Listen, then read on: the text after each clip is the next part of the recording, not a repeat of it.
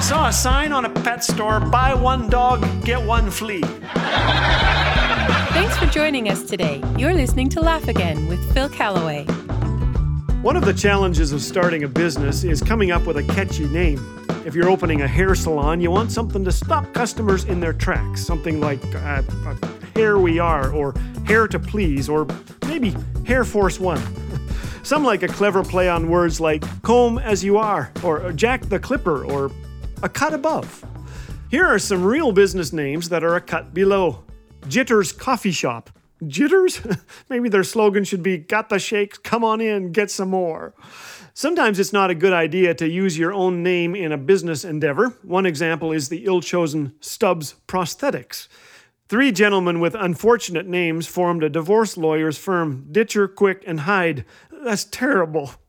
You'll also want to use caution with the word gas. A blinking sign on a service station says, Cheryl's, eat here and get gas. Another bad idea was pass more gas and propane. well, here are a few of my favorites frying Nemo fish and chips. Hey kids, let's go eat your favorite animated character. An Asian restaurant is called Ninkum Soup. And a dentist office, Fiddler on the Tooth. The worst one I've seen, Sam and Ella's Chicken Palace. I wonder if they get visits from the food inspectors twice a week. Salmonella. Honorable mention goes to the fish and chip restaurant, The Codfather, a pet grooming shop, Indiana Bones Temple of Groom, and the Chinese restaurant, Walk and Roll. The worst funeral home name undoubtedly belongs to Am I Gone Funeral Home, and the worst cemetery name of all is in Wood County, Texas, Little Hope Cemetery. Someone said, People are dying to get in here, but who wants to be buried where there's little hope? Not long ago, our friend Faye, a contagious laugher, devoted follower of Jesus, and lover of people, passed away. Hundreds traveled to her remote community to say goodbye. The town hall was packed, so people stood. The nearby church was empty, so they filled it too. All were struck by the brevity of life, so they mourned and remembered and celebrated, and yes, even laughed. Faye loved her music loud and joyful, so the band turned it up. She loved Jesus, so the preacher cranked up the hope too. Amid sadness, there was rejoicing. Amid pain, there was the assurance of healing to come.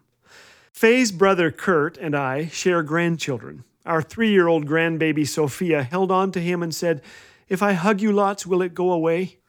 Hugging helped, of course, but such pain is too great to bear, so we turned to the only one who can help us bear it. For Faye, death was a doorway to the greatest life imaginable. In life and death, she overflowed with hope. Where would we be without the hope of heaven, she sometimes said. The grand confidence that there's a family reunion to come. Ah, there's nothing quite like a Christian funeral. 1 Thessalonians 4 tells us why. Brothers and sisters, we do not want you to be uninformed about those who sleep in death, so that you do not grieve like the rest who have no hope. For we believe that Jesus died and rose again, and so we believe that God will bring with Jesus those who have fallen asleep in him. Jesus conquered death, and one day we will rise from it too. Such news makes the muscles around my mouth tug the corners upward into a grin that sometimes turns to laughter. I smile when I see a veterinary clinic like Dog and Cat Repair, or the Thai restaurant Titanic, or the hot dog place Mustard's Last Stand. But the purest joy and the greatest laughter comes from being forgiven and promised eternal life, from remembering that no one who loves Jesus will ever be buried in Little Hope Cemetery. Have you considered visiting the Holy Land? If so, Laugh Again and Friends are headed to Israel April 24th to May 2nd, 2022. Join Phil, Dr. John Neufeld, and special musical guests for a true bucket list experience. Discover Jerusalem, the Sea of Galilee, and so much more. Pricing and information is available at laughagain.us or call 1 844 663 2424. Laugh Again, truth bringing laughter to life.